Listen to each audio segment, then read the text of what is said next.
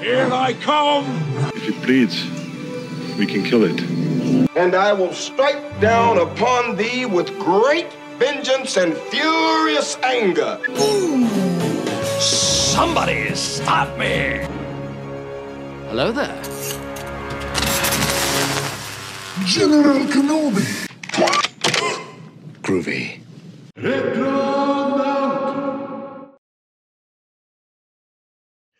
Bog svima, evo nas natrag, mi smo Retronauti, podcast o pop kulturi minulih i sadašnjih vremena, ja sam Silvio, ovo je... Daniel?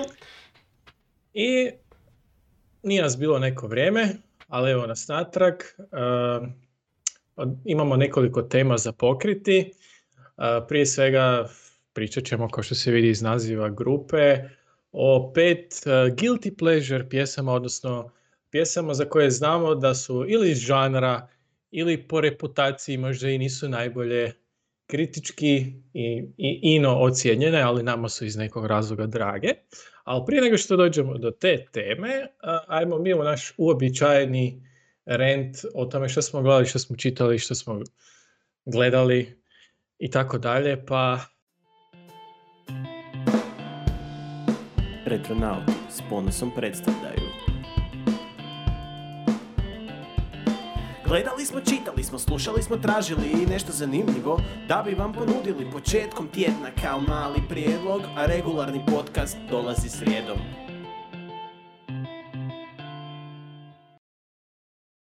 a, hoćemo li započeti temu Snyder Cuta?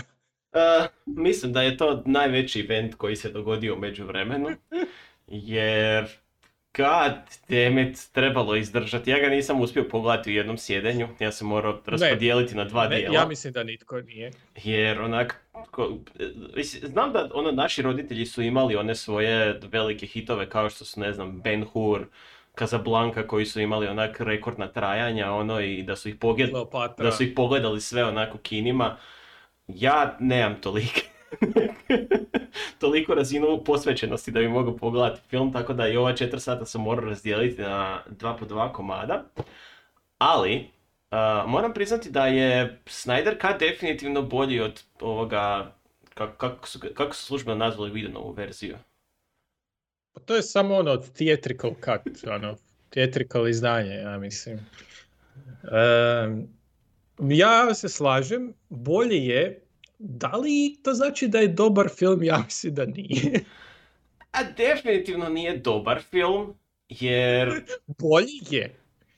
i- u, u određenim trenucima sam se nadao, znaš, kao da nisu to, da, da su određene stvari izrezali jednostavno iz filma i da to nije bila Snyderova verzija, znaš, ono, i onda su tako neke campi fore ostale koje onak... Al, al, al znači što ću reći, ajmo malo dati konteksta našim slušateljima i gledateljima. Ako niste upoznati, znači, a, tamo 2017. ali je bilo 2017. Je? Uh, 2017. je, tre, je izašao uh, ori- izašla originalna verzija filma Justice League. Justice League, koju je tada u to vrijeme trebao režirati Zack Snyder, budući da je režirao prethodna dva filma. Da- Dakle, režirao je Man of Steel, kojeg ja osobno ne podnosim. Zato što, A, ne znam zato kako što ruši sve što bi Superman trebao biti u konceptu. Tako je. Uh, Batman v Superman čak mi nije toliko loš jer je onak film lud ko šlapa. Znači taj, taj film toliko flashbackova, toliko ludih. Taj film, taj film je spasila uh, uh, uh, pojavljivanje Wonder Womana sa svojom temom, onak, ja mislim da je to ono što je spasilo taj film uvelike, iako i on je ostao jako, jako nesavršen u konačnici. Ono. O ne, taj film je ono, problem je taj što i tadašnji Justice League i, i, i Snyderov Justice League i zapravo bilo koji Justice League osim možda meno, e, bilo koji DC film koji, u kojem je imao prste Warner Brothers i Zack Snyder kao izvršni producent, nijedan od tih filmova nisu baš e, davali dojam da se radi isključivo o filmu, nego ovo je film, ali istodobno i setup za još šest spin-offova. Da, da, Jasno. da, to je ono što u to vrijeme kada je ono već uh, MCU kao takav bio poprilično razvijen, to je ono što ovi iz DC-a nisu mogli shvatiti, da je bitnije napraviti kvalitetan film pa onda iz njega napraviti priču, nego da ti automatski pokušaš graditi priču iz ničega. Ono. Ne, oni su radili speedrun. U tri filma izgraditi cijeli, cijeli univerzum. I nisu uspjeli. A da ne kažemo da su krenuli onako odmah sa tim likovima krivo, jer ono, i ljudi su imali očekivanja u to vrijeme kada je uh, završen Dark Knight saga cijela i onda su imali očekivanja da će se nastaviti sa Christianom Baleom kao Batmanom i sve slično. Da, I onda je tu nastala velika promjena koja više nije odgovarala situaciji i onda su dosta ljudi ostalo zapravo razočarano. Da, tonski stvarno ono, ne mogu reći da mi je odgovaralo i ako, ako ćemo povući crtu, apsolutno si u pravu.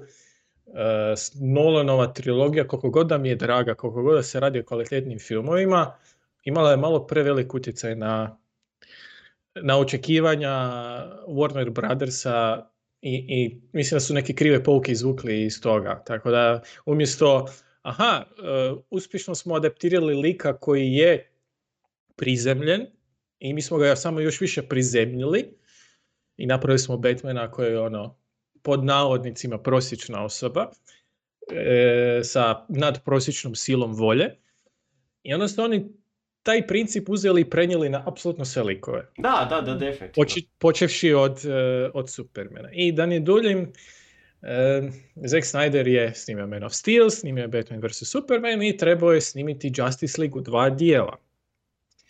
To je bio nekakav inicijalni plan. Mhm. Međutim, dogodile su se dvije stvari.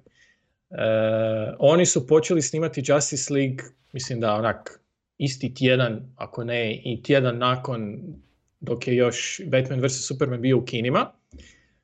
I ono što se dogodilo je da Batman vs. Superman ima jako loše kritike. Da, da, da, stvarno, stvarno ga ljudi nisu voljeli. Ono, to je... Sa svih strana. Znači, fanovi, kriti, e, profesionalni kritičari. I istodobno se u, u, Snyderovoj, e, u Snyderovom privatnom životu dogodila tragedija. Izgubio je svoju kćer. I te dvije stvari su nekako utjecale na to da se on povukao s tog projekta. U tom trenutku je on snimio Pozamašan Gotovo dio sve. filma, da. god, de- više od 95% sirevog kompletnog videa je imao. Znači sve što je falilo su specijalni efekti.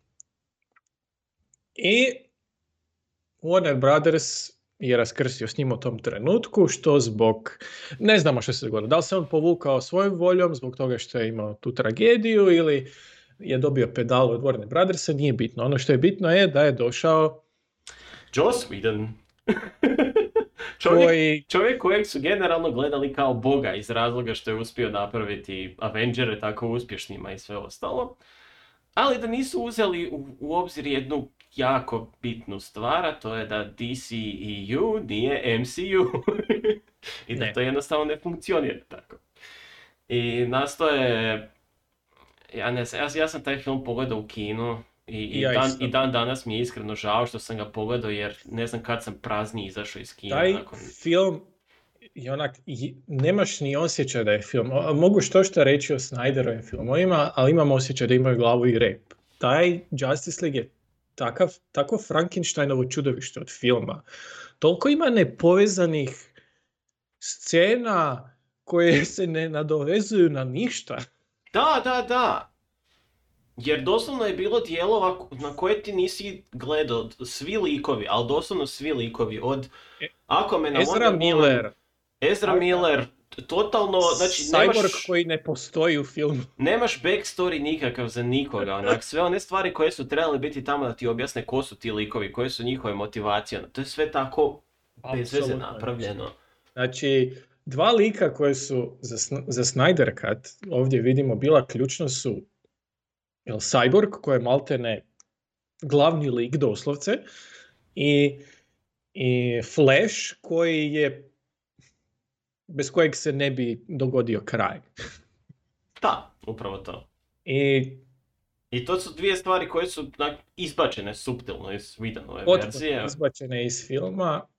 Da ne kažem da ono Supermana je Whedon pretvorio u wisecracking zabavnog lika što realno Superman nikad pretvorio nije. je svakog, to je najveći bio problem, pretvorio je svakog u wisecracking lika. Ono što, znači, Joss Whedon u zadnje vrijeme ima određenu reputaciju, pero ljudi ruke od njega, ajmo to staviti po strani, ajmo ga samo komentirati kao, kao filmaša i, i scenarista. Neću se praviti da on nije odgovoran za neke od meni najdržih dijela pop kulture. Naravno. Kakav god da je, sad ne, ne, ne mogu se praviti da nije odgovoran za nešto što, je, što se meni dan danas sviđa. Međutim, jedna od njegovih boljki je upravo ta da je on previše opsjednut dijalogom. Mhm. I to se vidi recimo u, u Age of Ultron. Zašto ja mislim osobno da Age of Ultron nije bio dobar film? Zato što svakog lika je pretvorio Tony Stark. A malo, da. Ne možeš imati da ti je svaki lik e, izvor komedije. to postaje stvarno nebalansirano i bilo koja dramatička, dramska tenzija koju želiš napraviti ne drži vodu. Tako je on napravio u originalu Justice League gdje ono Batman sipa fore, Aquaman sipa fore, Flash sipa fore, svi sipaju fore i niko ne shvaća ništa ozbiljno i niko ne radi ništa, nego svi čekaju samo da, se, da Superman oživi i onda Superman oživi i, i, i ono, i, i pobjedi glavnog negativca. I to je to, znači svi ovi ostali su efektivno nebitni jer Superman je napravio Beskorisni, sve i to je da. to. Ne, ono što sam htio reći uh, za Age of Ultron, da, mislim definitivno taj film je bio puno lošiji od prvog filma, ali ono za šta su mi odgovarali Whedonovi dijalozi, to je bio James Spader u ulozi Ultrona samog. Da, ne, ma mislim, njegov što, se toga tiče, što se toga tiče, onak mislim da je to bila pozitivna odluka da nje, se njemu da toliko dijaloga, ali da, sve ostale pretvoriti onako u Tony Starka jednostavno nema smisla. Ne, ne, I, mislim, ono, na su sreću pa su se odlučili već u idućim filmama ići u drugom smjeru, da je ostao Whedon, mislim da možda ne bi imali Endgame i Infinity War takav kao, kakav je bio. Da, da, apsolutno. Ali ajmo mi onda samo sumirat, znači, ovaj, Snyder Cut. Uh, film traje 4 sata, podijeljen je u svojevrsna poglavlja i nastao je isključivo iz razloga što su fanovi podigli veliku hajku i peticiju pod nazivom Release the Snyder Cut. Opet kažemo, taj Snyder Cut nije postojao. Postojao je u glavi Snydera. I to se sve što- moralo raditi na tome da bi taj Snyder Sve Cut se moralo, postao. znači on je imao svu sirovu snimku, ali to je trebalo izrežirati, to je trebalo iskoordinirati, trebalo je specijalne efekte staviti i to spojiti u film. Mhm. Dakle, ono što smo mi dobili nije Snyderova originalna verzija, nego Nego je to onak sa odmakom od efektivno četiri godine rada na tome da to izgleda na nešto ono što bi Snyder možda izdao, iako... sa, i plus sav preostali materijal koji on imao, jer je on izvorno planirao u dva dijela snimiti film. Zato je onih zadnjih deset minuta e, alternativne nekakve budućnosti ili čega god je, koliko sam čuo, u planu trebalo biti u drugom Justice League. Mhm. Ok, to ima smisla da puno više. Jer onda bi i ono Flashovo vraćanje nazad kroz Tako je. Flashpoint i sve ostalo imalo smisla. Ali, ma, kažem, onak, e, ono što ćete primijetiti kao glavnu odliku je to da više nema onih šarenih boja kao što je bilo u Whedonovoj verziji. Da. Sve I je opet... doslovce, evo, ja sam daltonist, ali i meni je preisprano izgledalo. Ali dobro, to je, to je tipičan Snyder, ono čovjek kad gledamo bilo koji njegov film, više manje svi su lišeni boje do te razine da je jednostavno. Da, da, da, da. Um, ono što ćete primijetiti je da više likovi nisu toliko duhoviti. Meni je smetalo možda što su izbacili ono cijelo, to je što u originalu nije bila ona cijela fora sa Aquamanovim uh, iskrenim obećanjem dok sjene na laso istine. To je, to je jedna od onak rijetkih stvarno duhovitih A, dok stvari. sjedne slučajno na... Na taj, taj, taj, dio mi je možda falio u cijelom filmu, ali ovako, kažem, ne znam, a, više mi se sviđa u- što je cijela priča sa Apokalipsom ubačena i ostalim ne Apokal- Apokalipsom, nego Darkseidom. Darkseidom Da, i sviđa mi se onaj, onaj njegov poručnik, kak se zove? A, E. fu, zaboravio sam iskreno već. U biti, veliko poboljšanje ovog filma je to što negativac prethodne verzije, teatralne verzije, prvo izgleda kao mid boss iz rane PS3 igre, bez pretjerivanja, znači te teksture, ako ih se sjećaš, onak, što je to? Izgleda istodobno nedodizajnirano i pre, predimenzionirano, znači predizajnirano. Uh, a Snyder je sad tu u ovoj novoj verziji dao neki kontekst da on osvaja zemlju jer ima cilj kojeg prije nije imao jer Da. se želi dokazati svom šefu. A mi se, svi se možemo poistovjetiti s tim. Ne u ovom dijelu sa osvajanjem zemlje, jel, ali svi želimo impresionirati šefa. A nažalost Tako nemamo je. više zemalja, pa ako jednu osvojimo, to je, već, to je gotovo. je da, gotovo. ne možete. To je gotovo. I ovoga, ne znam, ali, ima, ali ta Snyderova ima onak baš pregršt VTF scena. Ono sa snifanjem, sa snifanjem džempera Aquamanovog, what the fuck. Joj, da, to su njegove ono da mora ubaciti neku takvu scenu, onak ne znam, islanđanke koje pjevaju svoje narodne pjesme dok on ide u more i te stvari. Ne, Čekaj, Lijepa je pjesma i to sve, ali onak, a, ali totalno je nebitna za film kao totalno takav. je nebitno. Znači, Also, also, moram se, spo- moram se e, spomenuti soundtracka gdje je očito da je Snyder patio zbog svoje kćeri i na to je samo ubacio Cave album gdje Cave pati zbog smrti svoga sina. Ono, i, da, da. e, veliki dio soundtracka zapravo se fokusira na te neke stvari što s jedne strane je ok, s druge strane ono moglo je biti očitije, odnosno da li je moglo biti očitije, tako da... Sve, znaš što ću reći, sve pjesme, ok, na stranu jasna nam je simbolika sa, sa Cave-ovim pjesmama koje, koje prate gubitak, ali gotovo svaka pjesma u filmu, a ima ih jako puno, e, baš ono, ko da je birao pjesme gdje se doslovce e, re- referira na radnje, na ono što se događa na ekranu. A Ali mislim da, mislim da to i je u konačnici bilo da, da je takav izbor išao jer, eto, ne znam, ono. Ah, ah, ah. Ali meni se, mislim, svi, više mi se sviđa od prethodne, ali tih par scena, znači to sa Aquamanom, e, jedna zaista loša scena, koja mislim da je jako loša, je ona dok Martian, Martian Manhunter dođe pred kraj filma Benu Afflecku i priča o njemu kako, kako jedva čeka da se pridruži timu i taman krene kući ili kamo god, okrene se u zraku i, ej, usput, mene zovu Martian Manhunter. Znači, doslovce, ono, parafraziram, ali doslovce tako ide film, onak, oh, by the way, they call me Martian Manhunter.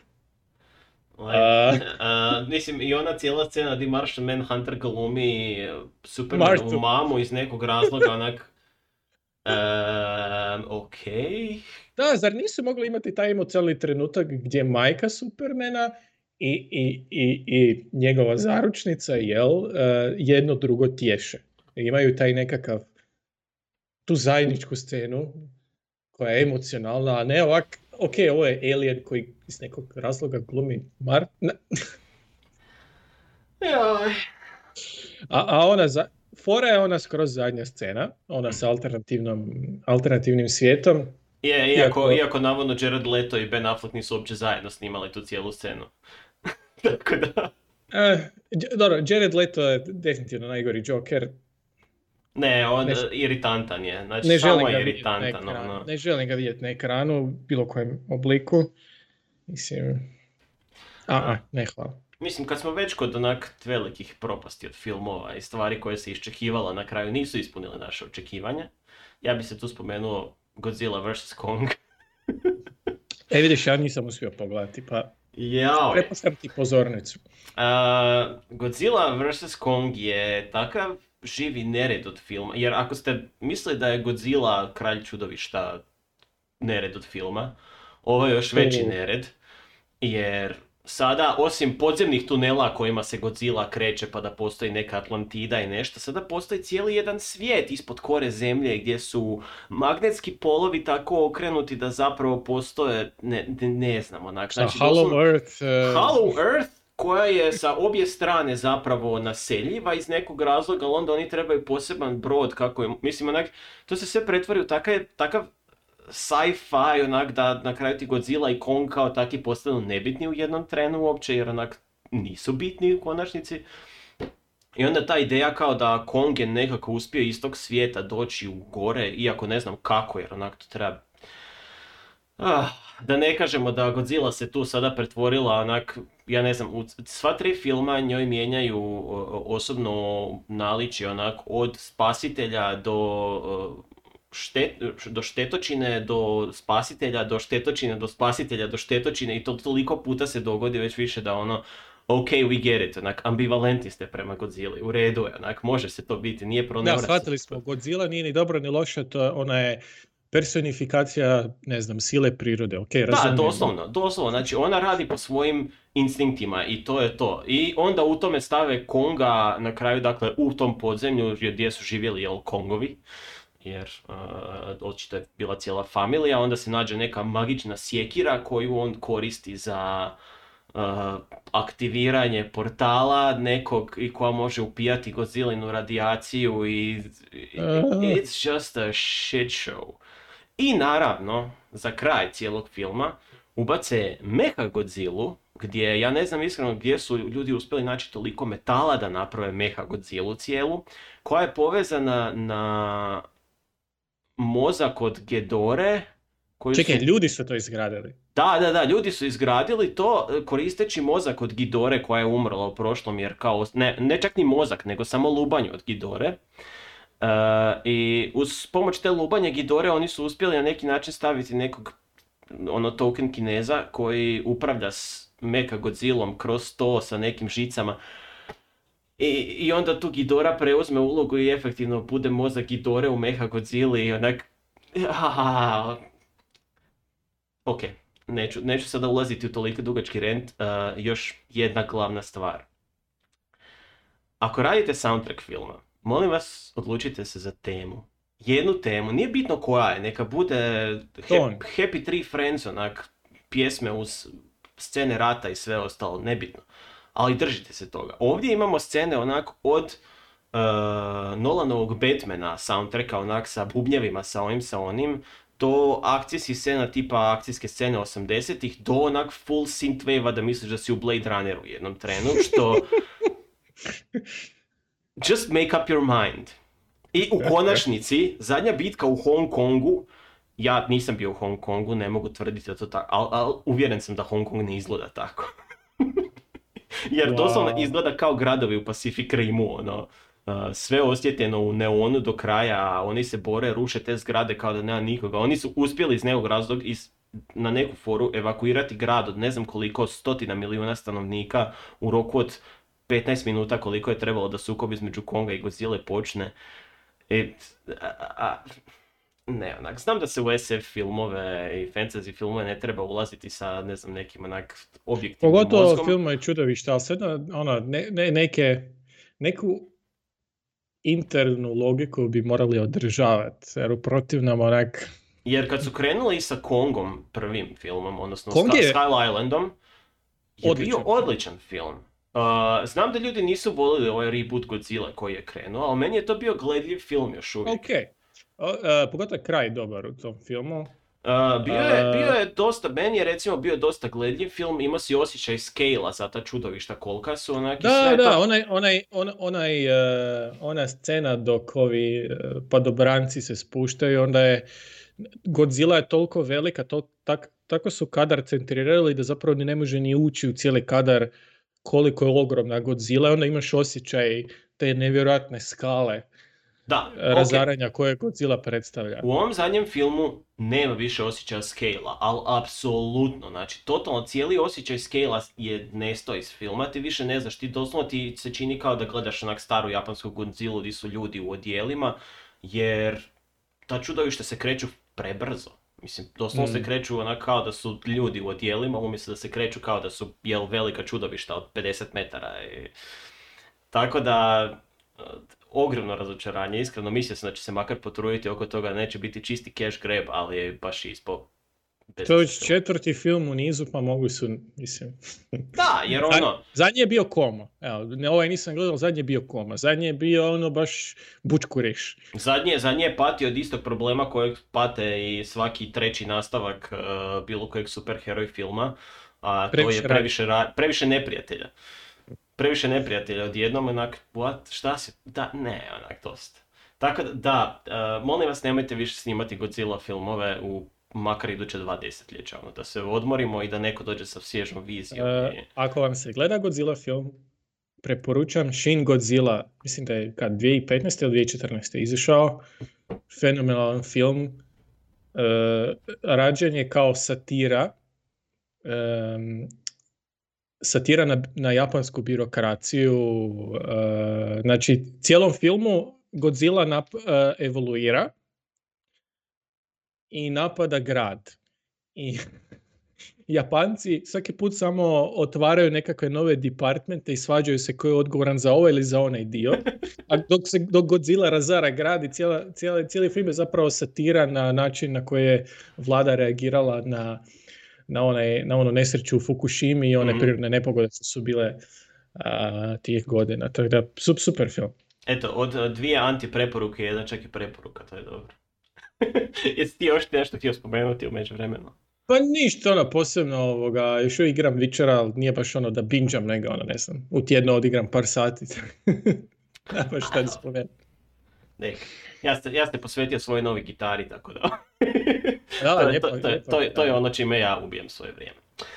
No, pređemo sada na našu glavnu temu, a to su guilty pleasure pjesme.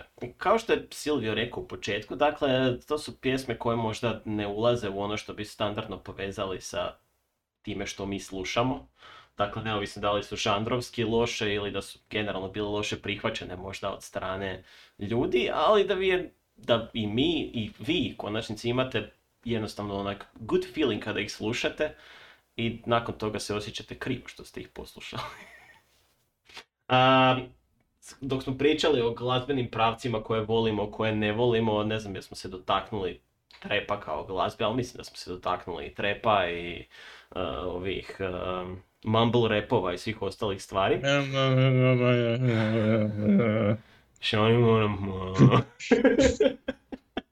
A, moj prvi prijedlog za Guilty Pleasure pjesmu je uh, pjesma Rockstar od Post Malona i 21 Savage-a.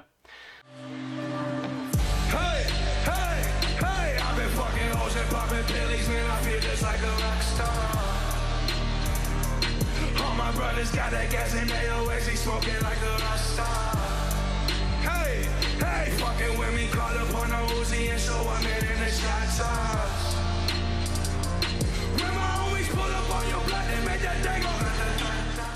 koja moram priznati onak, dakle, ono što ja ne volim u, u trap glazbi je u tome što Mislim, postojalo je, postojao je gangsta rap u kojem su se Mhm. ljudi pričali o svom načinu života i onda je u to ušao trap koji je se više bavi time što je ko stavio u sebe u smislu alkohola, droge, svega ostalog. I, i to na poprilično nerazgovjetan način koji nije ni pretjerano muzikalan i ne znam šta, tako da nisam generalno fan toga žanra. E sada, u to ulazi ova Post Malonova pjesma, čak mogu bi reći onak mali dio Post Malonove cijele diskografije kao takve. U smislu da ima taj, on ima taj način da ubaci te neke dijelove sa tim svojim vibratom koji su praktički pjevni i koje mene privuku da actually slušam njegovu pjesmu. A, specifično u ovoj pjesmi postoji taj dio gdje Post Malone iz nekog standardnog svog repa pređe zapravo u pjevanje sa onim stihom uh, Cocaine on the table, liquor pouring, don't give a damn, dude your girlfriend is a groupie, she's just trying to get in. I to je tako dobro glazbeno pogođeno uz temu i sve ostalo da svaki put se naježim na taj dio u pjesmi. Ono. Bez obzira što totalno pjesma ispada iz nečega što bi možda slušao i s čime bi onak vajbao, ali ovo je vrhunac. Ostatak pjesme je katastrofa, ostatak pjesme ne želim slušati, ali poslušam samo da bi taj dio malo kratki poslušao na koji mi je A, n- najbliže što sam se ja Post Malone je približio ono dok sam mi bio poslao onu suradnju sa Ozzy ljudi. O, ono, autotune na Ozzy Osbourne, da. Da, Koja je isto, što je, kažem, zato sam rekao onak uh, mali dio cijele diskografije Post Malone, jer ta pjesma meni isto odgovara, recimo, ono. Čisto zato što je spojena. Mislim, fucking je neko odsvirao solo zapravo za tu pjesmu i posvetio se toliko tome da napravi onak gitarski solo u pjesmi, Mhm. tako da, e, može proći. A, koji je tvoj prvi izbor? A, moj prvi izbor je, a, pjesmama moje mladosti, reći vam da moje 55.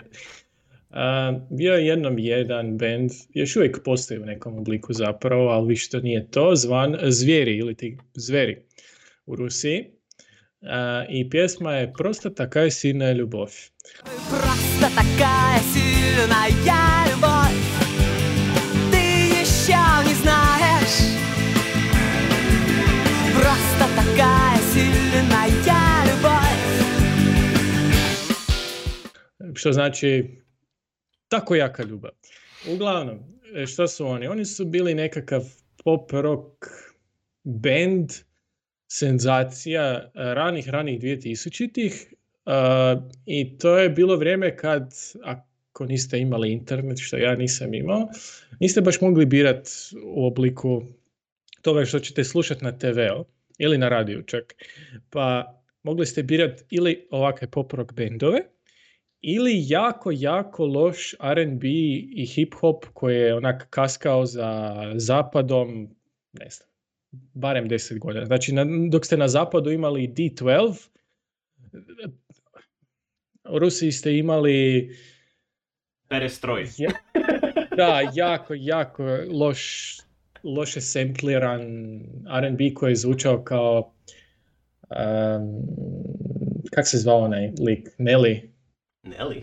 Da. Da, ali sa jako lošim vokalem. Uglavnom, to, na to je mene uglavnom podsjećao. I e, ova pjesma, koje, kao i sve ove pjesme koje, ćete- koje danas spominjemo, ćemo e, staviti u epizodu, ima onako prilično zarazan hook i kod mene se nađe tu i tamo na playlisti, dok me onako lovi nostalgija, zato jer onak, tekst je jako sladunjav i nije baš previše dubok.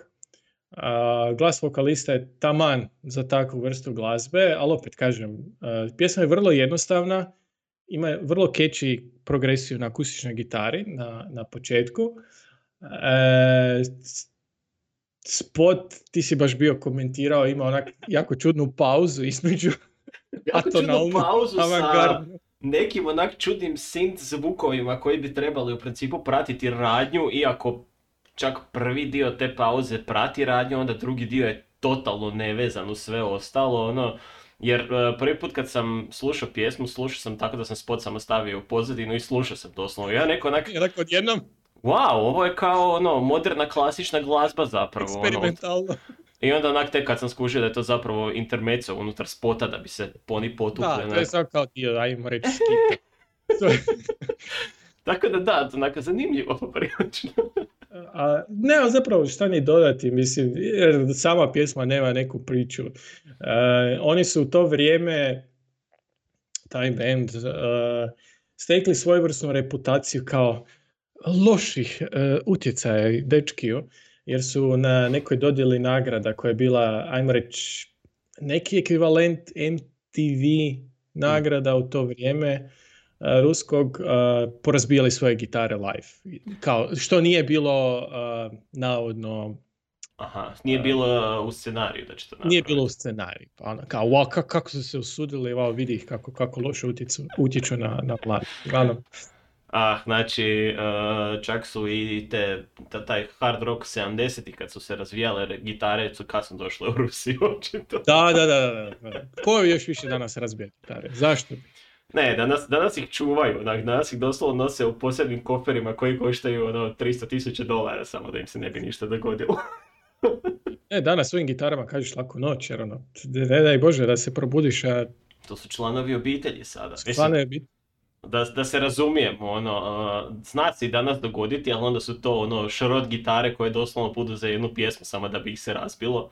Tipa ono, dobiješ Squire jednog umjesto Fendera i onda ga razbiješ tamo i nikom nije žao za tih 100 dolara što su za bulete dali, ono, tako da. Ok, moj drugi izbor. Uh, sada, ovo je već, ono, zalazi u popriličan guilty pleasure. Uh, ne samo, samo s ovom pjesmom, nego sa generalno nekim, nekom mojom fascinacijom. Uh, kad god se u nekoj seriji ili filmu pojavi ono dosta dobro producirana pjesma, uh, ja imam tendenciju preslušavati tu pjesmu, tražiti verziju te pjesme koju mogu si onak skinuti lijepo i da je imam svakodnevno. E, I prije nego je na scenu došla Beyoncé sa svojom aureolom i obećajem Mhm. ova šala će imati smisla kasnije kada čujete kako se zove ova pjesma. A, pojavila se jedna mlada pjevačica unutar serije koja se zvala One Tree Hill koja je u vrijeme kada sam ja bio tinejdžer bila iznimno popularna, iako možda malo više pre, m, o, među djevojkama nego prema dečkima, ali e,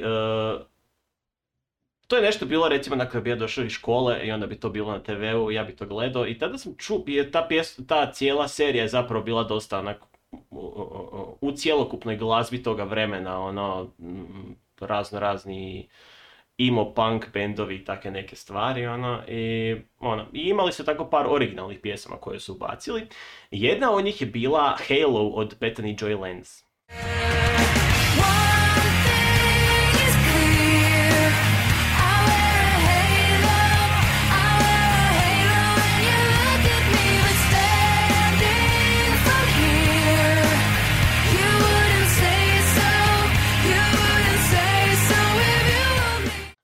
Bethany Joy Lenz je u seriji glumila mm, štrebericu, generalno koja se zaljubi u, ne znam, kapetana košarkaške momčadi bla bla bla, ali koja isto tako potajno ono, voli pjevati, svirati, tekstopisac je i ovo je njezin kao prvi singl koji izađe u tome svemu.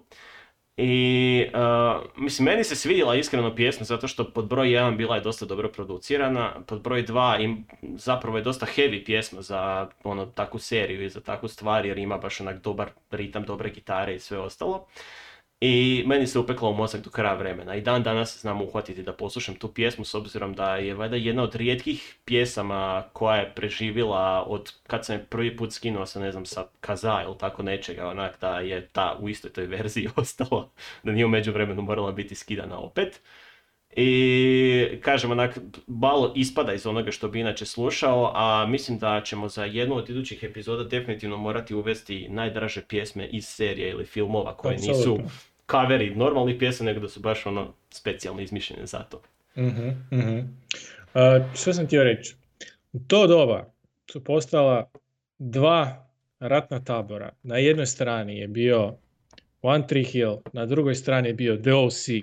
Uuu, ja sam Choose pogledao jedno i drugo, ja sam pogledao jedno i drugo. E, ali ako si bio ono OG, onda si gledao Dawson's Creek. O, i to sam gledao, iako iskreno nikad nisam završio, no pogledao sam prve tri epizode i više nisam mogao pratiti, onak, tako da.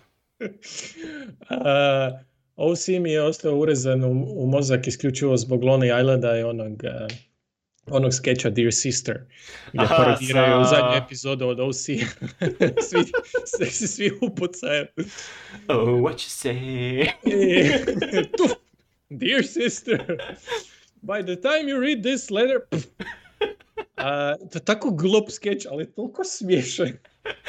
ne, a, SNL je imao svojih pogodaka na koji su bili na, na vrhuncu i stvarno taj je jedan od boljih ono sa joj, Dear Sister. Uh, čekaj, kako se, to je u stvari bio Jason Derulo je to kasnije uzeo, ali to je u originalu od koga pjesma?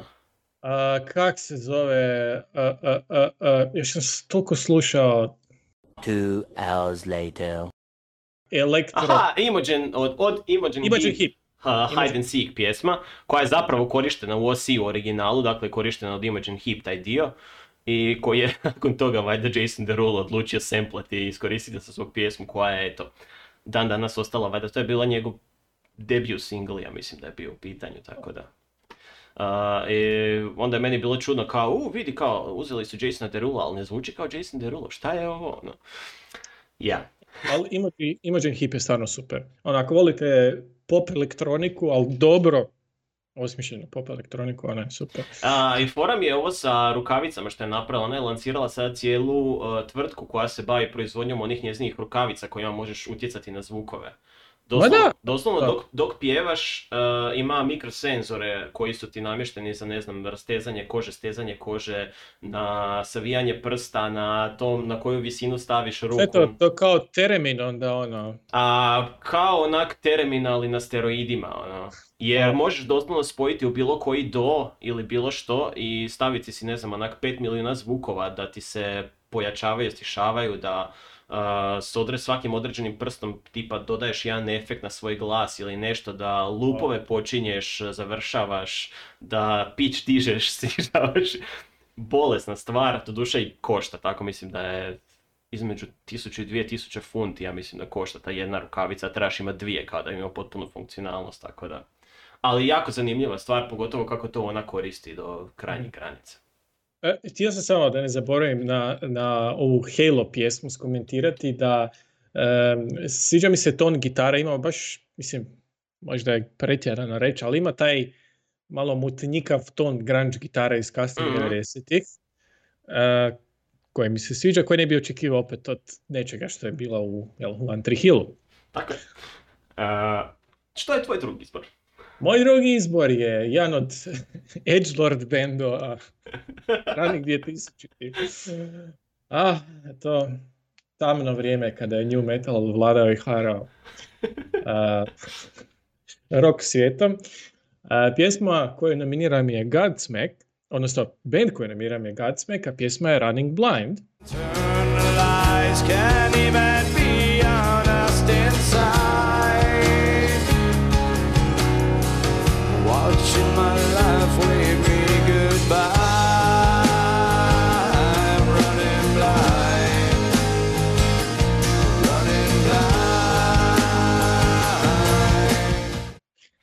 E, Godsmack je onaj band koji je uvijek bio tu negdje sa strane. Nije bio jedan od onih velikih bendova koji su proslavili, ajmo tako reći, new metal. E, to su bendovi poput ja, Limp Bizkita koje eh, E. Enough said.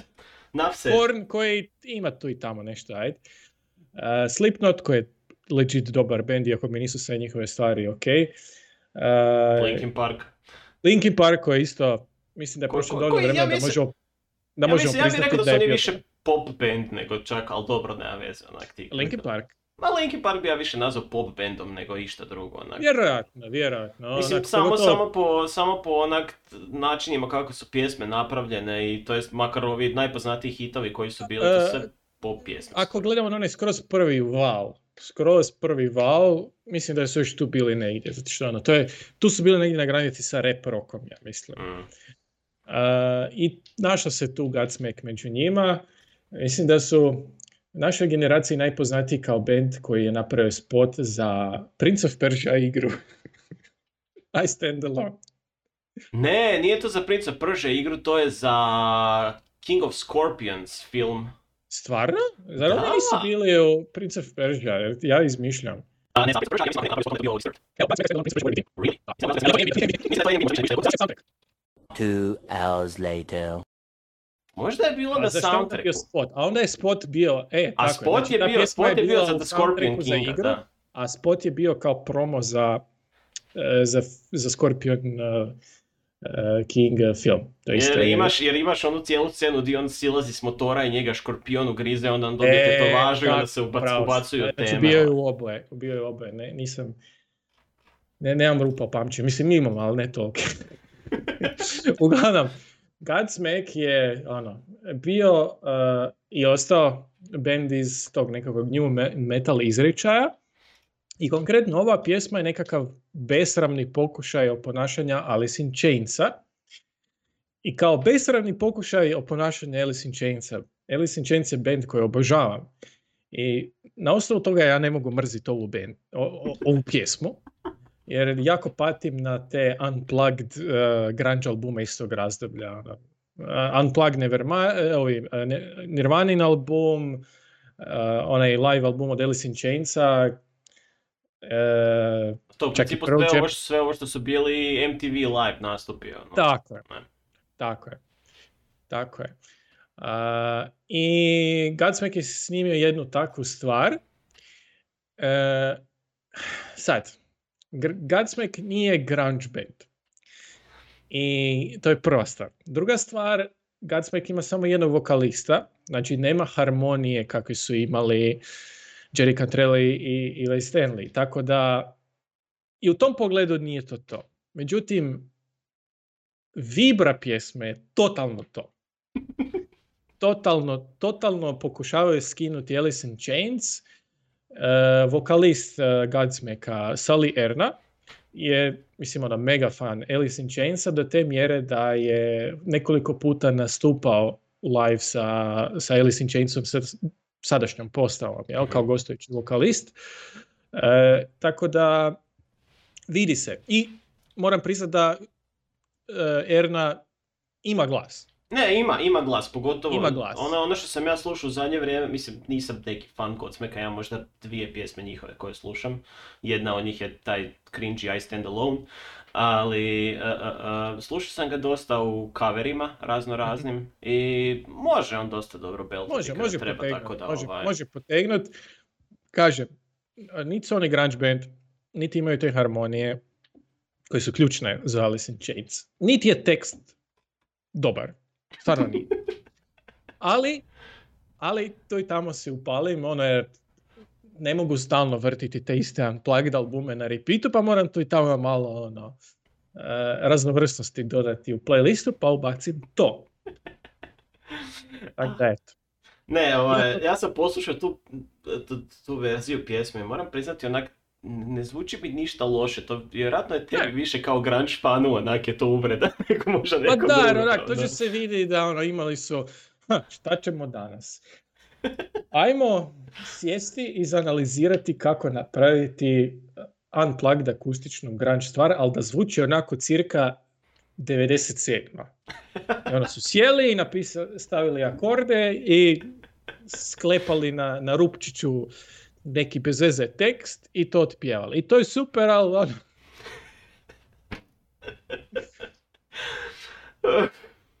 ok, pređimo na moj treći izbor, koji je, pa, ona, ne znam, postoji li osoba kojoj Taylor Swift nije na guilty pleasure listi ili ono, da, da actually pleasure za slušati, ono. Ja vjerujem da ne postoji osoba koja ne sluša makar nešto Taylor Swift ili nije čula nešto Taylor Swift. A, a, a, a, pjesma o kojoj specifično pričam je Trouble. I to je pjesma koju sam ja generalno i primarno upoznao kroz onaj trending meme gdje njezine uzvike "Au!" zamijeni uh, kornjača.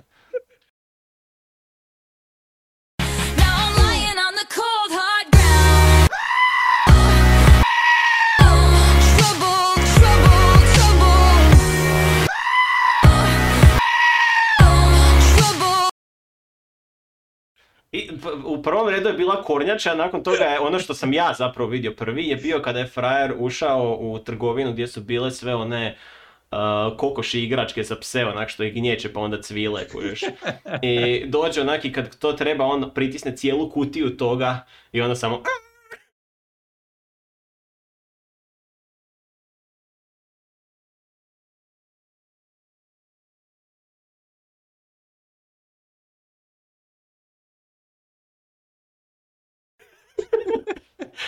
tu je, tu je mjesto gdje sam ja čuo pjesmu, ali ono malo pjesme što sam čuo mi je zvučalo poprilično zanimljivo, tako da sam ja onda otišao poslušati to. I u konačnici mi se svidjelo i onda sam našao još verziju koja je još više cringy nego što je ova originalna verzija. I to je u izvedbi post-hardcore benda We Came As Romans. Mislim da je to bila dio jedne od onih uh, um, kompilacija Pop Goes, ne, Punk Goes Pop. Samo ne znam više koji broj je bio u pitanju. I dan danas onak kad želim eto malo onak si uvesti neč- nekog noviteta u život, onda dođem i pustim si tu opet verziju pjesme čisto ono jer, jer Trouble baš zbog tog dijela onak sa s tim deranjem i sa tim ono pre- prijelazom u korusu je dosta zanimljiva pjesma kao takva onak za poslušati. Je, uh, a gledaj, ja ne mogu reći da je Taylor Swift loša glazbenica, jer mislim to bi bilo Mislim, da se Dakle, razumijemo. Kao pjevačica je katastrofa, jer ne zna pjevati realno onak toliko dobro. A kao spisateljica, odnosno kao a, autorica pjesama i kao sviračica je sasvim solidna, tako da. Da, da, to je rekao. Volio bih sad, ja znam da je ona počela kao neki kvazi pop country izvođač. Ja bih volio bih čuti onako čisti country album. Ali ne da, znam, ne znam ali- može li ona to više ali da, se, ali da se podredi svom nekakvom rasponu, da ne forsira nekakve nagle promjene u vokalima, nego da čisto ono, jedan radnički, rudarski, kako ja to volim reći, country album. Mislim da bi moglo ovoga uh, ispast ok. Sad, da li ona ima nekakvog životnog iskustva da napiše takav jedan polubiografski country A, ajmo reći ovako, ako si rođen u živočoj, živućoj bajci gdje ti roditelji su zaradili milijune prodajući božićna drvca, Stvarno. je, a njezini roditelji onak doslovno imaju farmu božićnih drvaca, Njeni roditelji su magnati božićnih drvaca.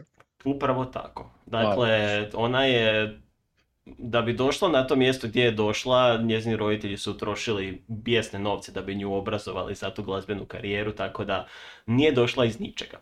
Uh, so, yeah, mislim da ona nema zapravo struggle i ono, onaj struggle koji je imala u životu je prikazan u njezinim pjesmama. Ono, i bogati plaću, a sad, mislim, po tom pitanju, onak, mislim da čak i Miley Cyrus ima više životnog iskustva od Taylor Swift, tako da... ah, da, da, da, da, da, da, vidiš, ne mogu zamisliti Taylor Swift sa bocom viskija, a Miley Cyrus mogu, Ne, Miley Cyrus se može zamisliti sa više od boce viskija. da.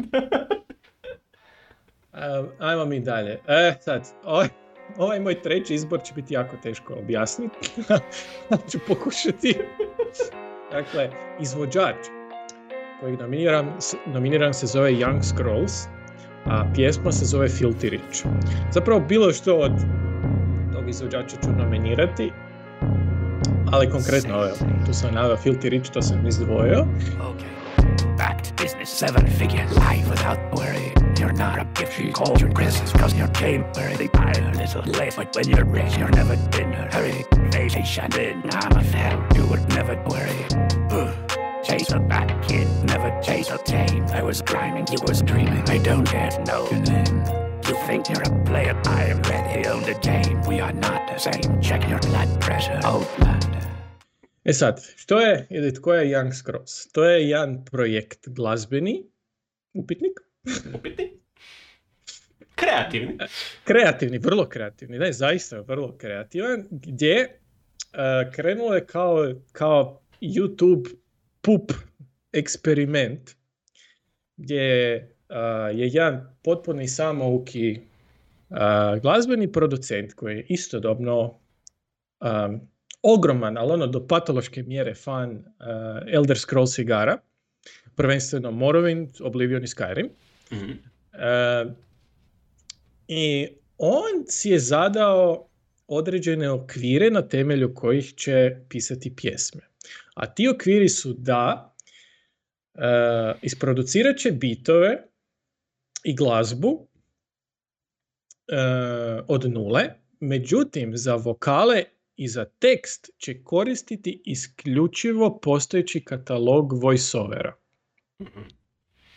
I onda će te voiceovere rezati i spajati da tvore pjesme sa pravim tekstom.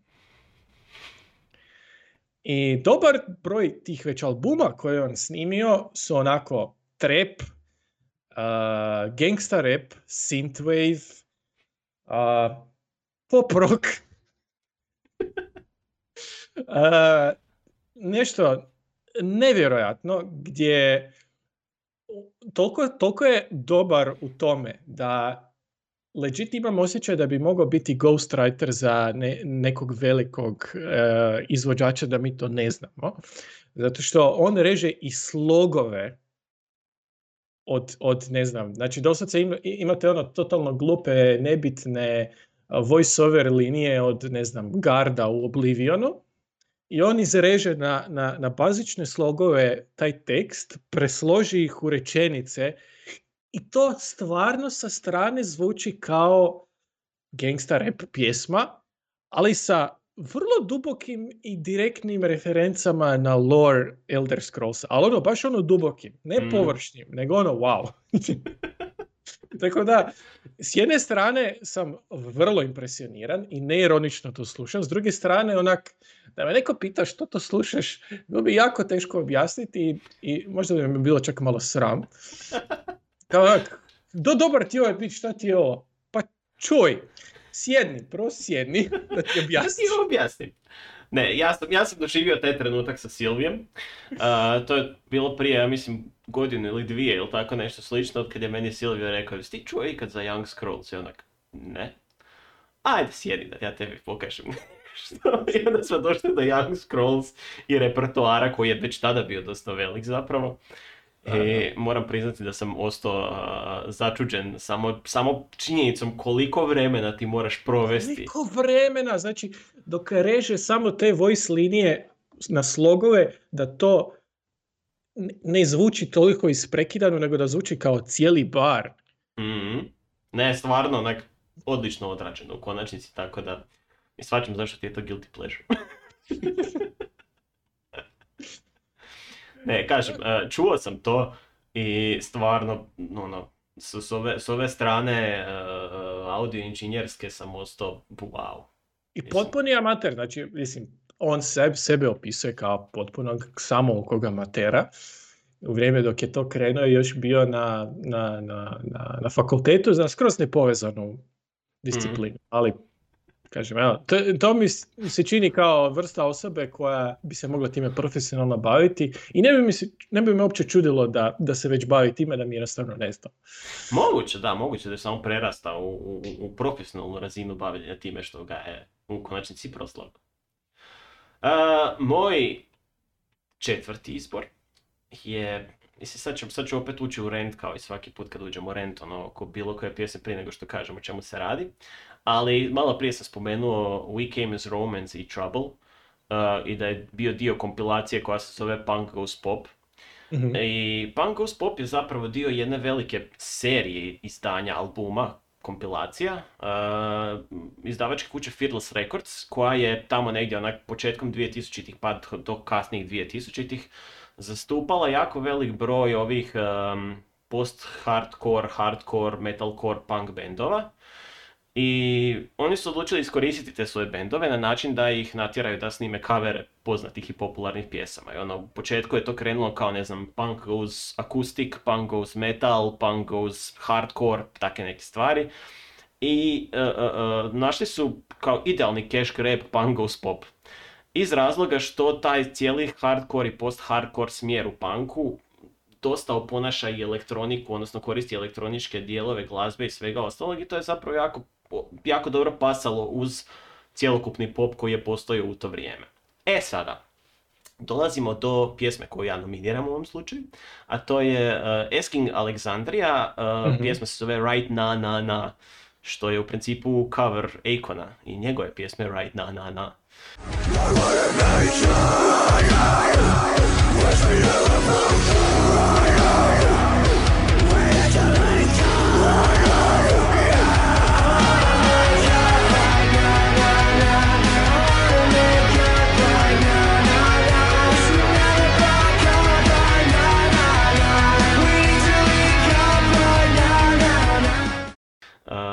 Dakle, ta pjesma je sama po sebi već kad je izašla bila ono, da, da, su, da su mimovi postojali u to vrijeme, ta pjesma je bila mim kao takva, jer ono, ps- a kad neko sluša može zvučati poprilično iritantno ili zapravo onak catchy jako.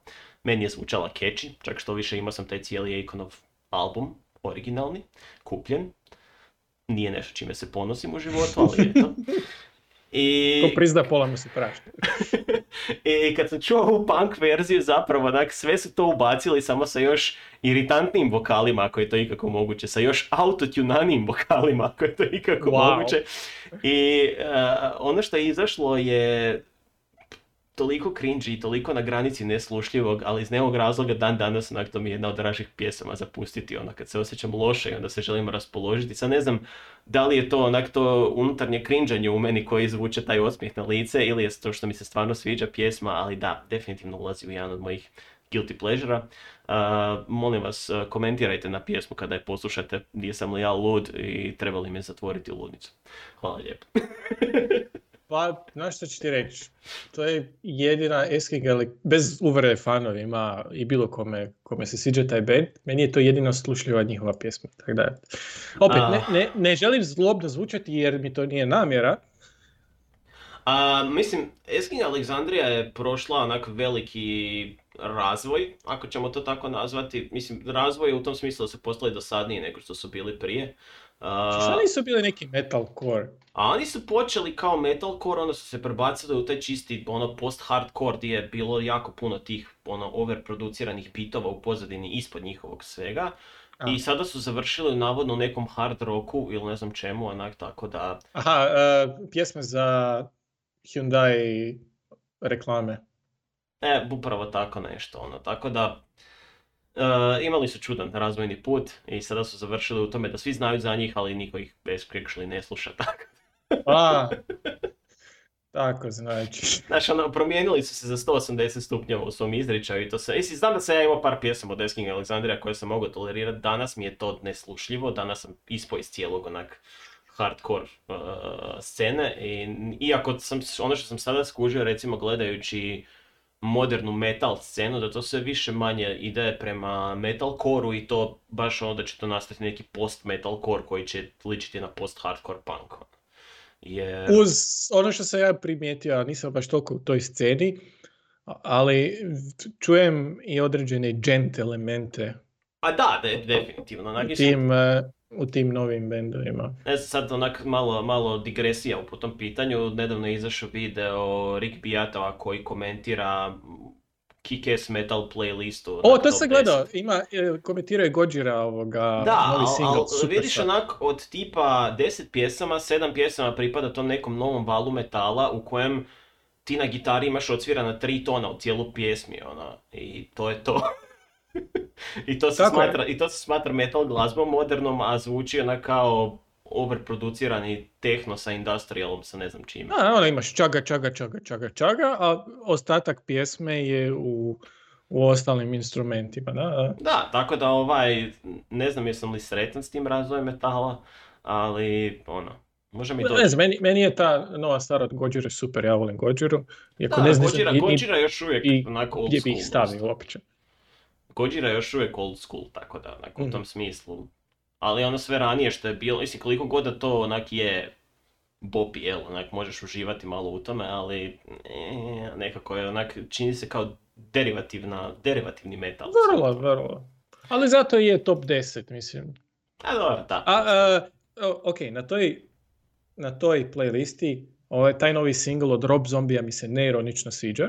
A, I I meni razmišljao isto. sam, I meni I razmišljao sam o tome da li da stavim Rob Zombija na, playlist, na ovu listu ili ne, ali ne. Ja, ja volim White Zombija, njegov originalni band obožavam.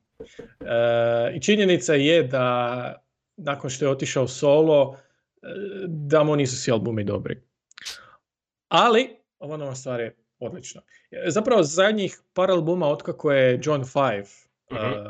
prešao u njegov band i John, ba- John Five mu je sada glavni gitarist, od tada je ja mislim, do- doživio nekakav Level narast. level, da, da, da. Ok. Četvrta pjesma, by Silvio. A Četvrta pjesma, opet ja sa internet bullshitom. E, četvrta pjesma je spoj, odnosno mashup. A, pjesma je Toxic od Britney Spears i Change in the House of Lies of Deftones. just say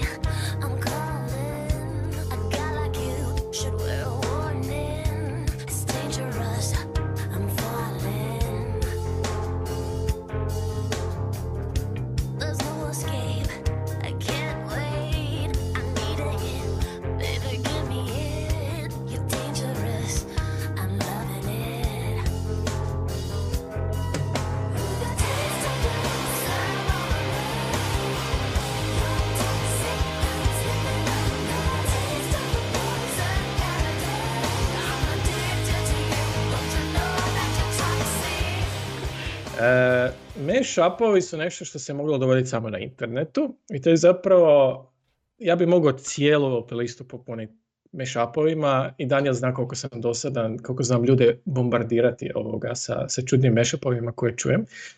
To je moja, to je moja slabost. E, I zapravo ono što moram reći je da ja mashupove dijelim na dvije kategorije. E, prva kategorija je ono meme status. Aha, vidi kako je uspio spojiti, ne znam, Taylor Swift i Can- Cannibal Corpse. Dakle, wow, kako Ili tipa Justina Biebera i Slipknot. Da, da, da, ono, wow, mislim, ono, super je da se potrudio, e, dosegao je taj meme status. E sad, ona druga kategorija koja je meni puno zanimljivija je kada e, osoba koja radi mashup nađe naoko dvije nespojive pjesme i uspije ih spojiti na način da to zvuči kao posve nova pjesma. Da nemate kontekst za dva ili više izvođača koji su u i da prvi put čujete taj mashup, zvuči vam kao jednostavno pjesma koju do sad niste čuli, a ne kao spoj e, prethodnih stvari. I tako je ovdje e, producent pod imenom William Maranci uspio spojiti Deftonce, ali instrumental podlogu.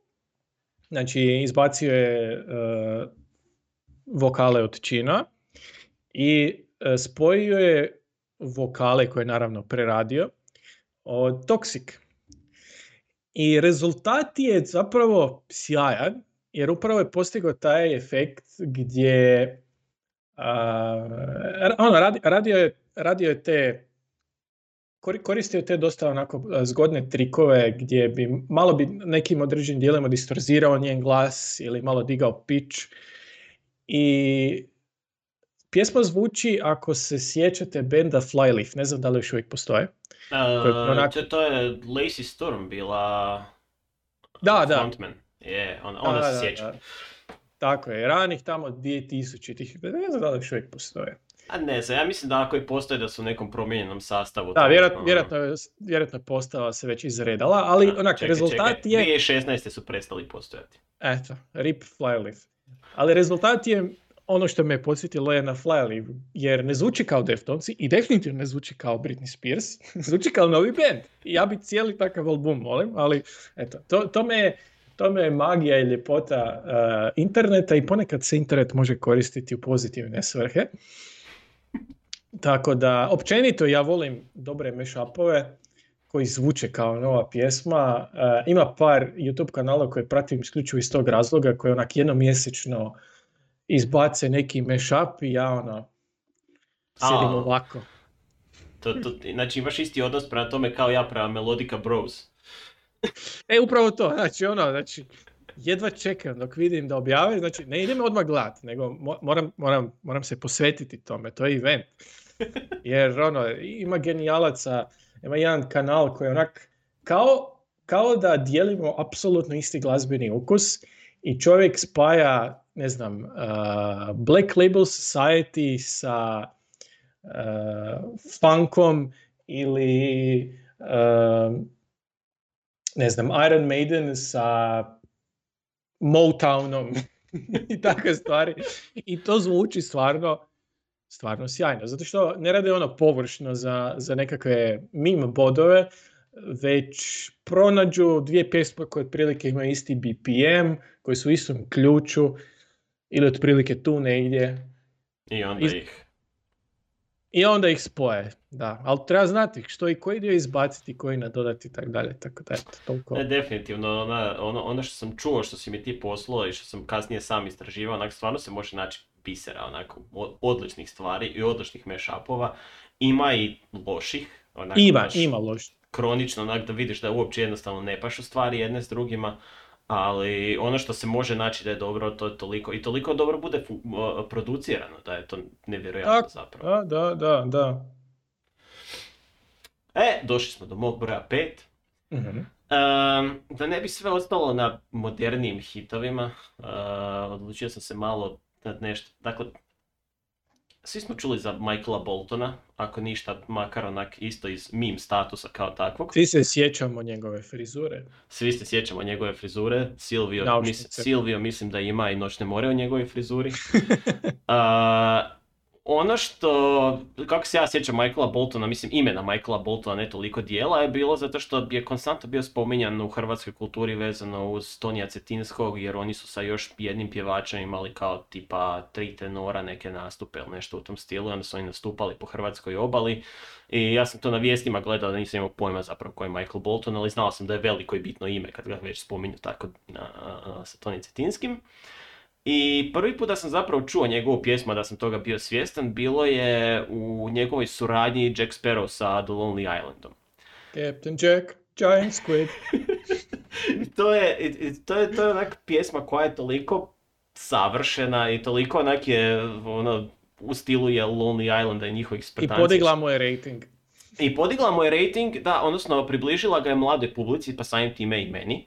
Uh, u smislu da sam napokon znao šta taj Michael Bolton radi u životu. Gleda filmove. Mislim, da se razumijemo, ovaj, Michael Bolton i njegova suradnja s Lonely Islandom se skoro nije dogodila iz razloga što svaki tekst koji su oni predložili da bi trebao ići je njemu bio preeksplicitan i bojao se da ne otuđi svoju standardnu publiku žena od 50 i 60 godina koje ga slušaju.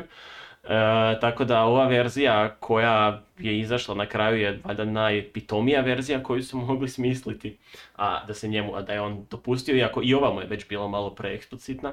No, dobro, da ja ne pričam sad o Lonely Islandu. E, zapravo, ono, ja ne bi ovdje stavio jednu pjesmu specifično, odnosno možda čak i bi, ali čak i ne.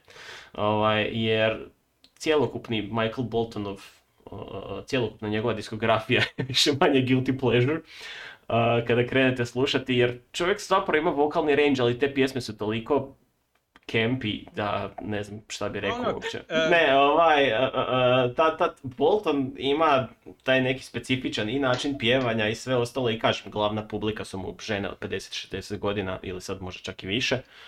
I, ali u tom trenu kada se pojavio u Jack Sparrow, onda sam ja imao svoje nalete, jel, uh, internet heureke, gdje sam išao proučavati zapravo šta je taj Michael Bolton radio sve u životu i te sve pjesme zapravo više manje zvuče isto. Mhm. Bila, je ona, bila je ona kratka faza gdje je imao suradnju sa Lady Gagom, u smislu da mu je ona pisala tekstove i glazbu. Da, da, da, ima čak i par njegovih pjesama gdje se možeš čuti specifično Gagine back vokale, ono, tako da. O, Imao je tu suradnju i to je bio ovaj njegov moderni, moderni malo, moderniji opus koji je bio u pitanju. I ono, stvarno se možeš onako uživiti i, i ono, ne znam kako bi to rekao, a, olakšati dušu dok slušaš njegovu glazbu. Ali definitivno Gle, ima mjesta i za takvu vrstu glazbe, apsolutno. Jer, a, a, ne znam baš da bi došao neki nekom se hvalio da sluša Michael Boltona s tako da definitivno spada u guilty pleasures. Čuj, imam jedno pitanje za tebe. Reci. E, ajmo ovako.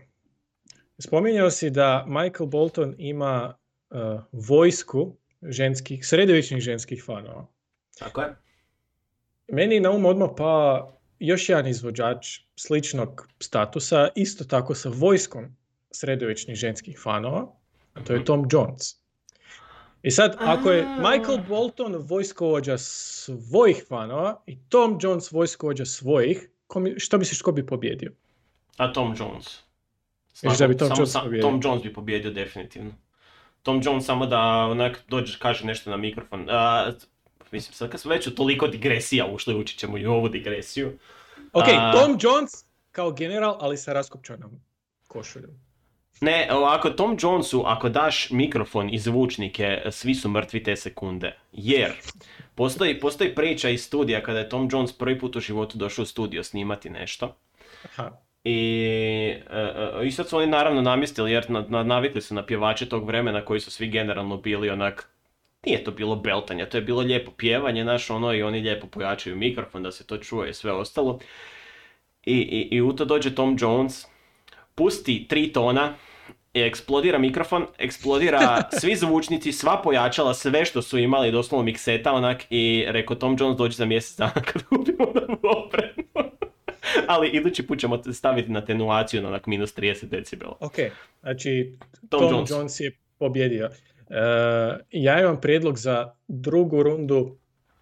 Moramo smisliti tko je idući. Znači, tko želi svrgnuti strona Tom Jones. Toma Jonesa. Ali to ćemo u idućoj epizodi. Može.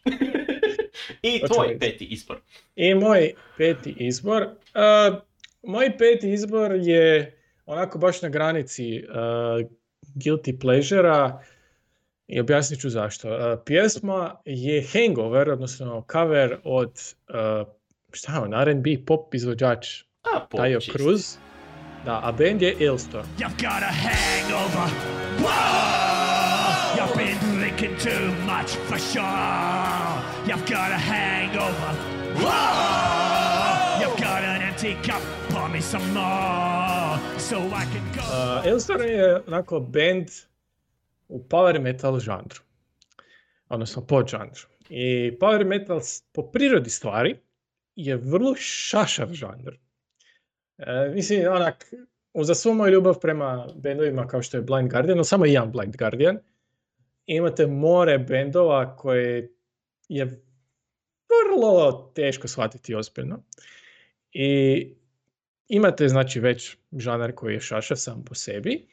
I kao što to obično bude sa metalom, e, metal ima pod, pod, pod, pod, pod žanrova. I tako jedan od tih podžanrova je takozvani pirate metal. I onda je cijela stvar zapravo još smješnija, zato što što čini glazbu gusarskom? Tekst, kostimi, mislim, svi oni imaju label, znači svi imaju izdavačku kuću, ne, ne, ne prodaju svoje kasete a, kao bootlegove, tako da E, mo- možemo, možemo s tim razmišljanjem ići u ekstrem, ali ono što želim reći je da na sreću Ailstorm je jedan od onih rijetkih bendova koji sebe najmanje u prvu ruku ne doživljavaju ozbiljno i zato mislim da su vrlo, vrlo slušljivi. Pa tako su i napravili cover ove pjesme. I e, realno zapravo mogao bi staviti bilo koju njihovu stvar na ovu listu, stvarno bilo koju, pogotovo u zadnje vrijeme. U zadnje vrijeme su onak namjerno otišli u vode, u I don't give a fuck, idemo se prodat, ali ono, na, na, na entu. I tako oni su obradili ovu pjesmu koja se zove Hangover i na vrlo, vrlo catchy naziv, način, ali su oni pogusarili, tako da dio referena su jel, obojali tekstom koji referira gusare i e, pozvali su gostujućeg repera za reper e, dionicu i reper se zove MC Yarface. Jar. I to vam je jedan onako live, pogotovo dok dovedu samo za tu jednu pjesmu tog čovjeka na stage. To vam je onako mrga, baš onako planina od čovjeka e, sa crnom maskom na licu i koji ima dva, tri henchmana koji su duplo niži od njega i koji ne rade ništa. Oni su mu samo ono sluge. I on dođe na stage i odrepa svoje od.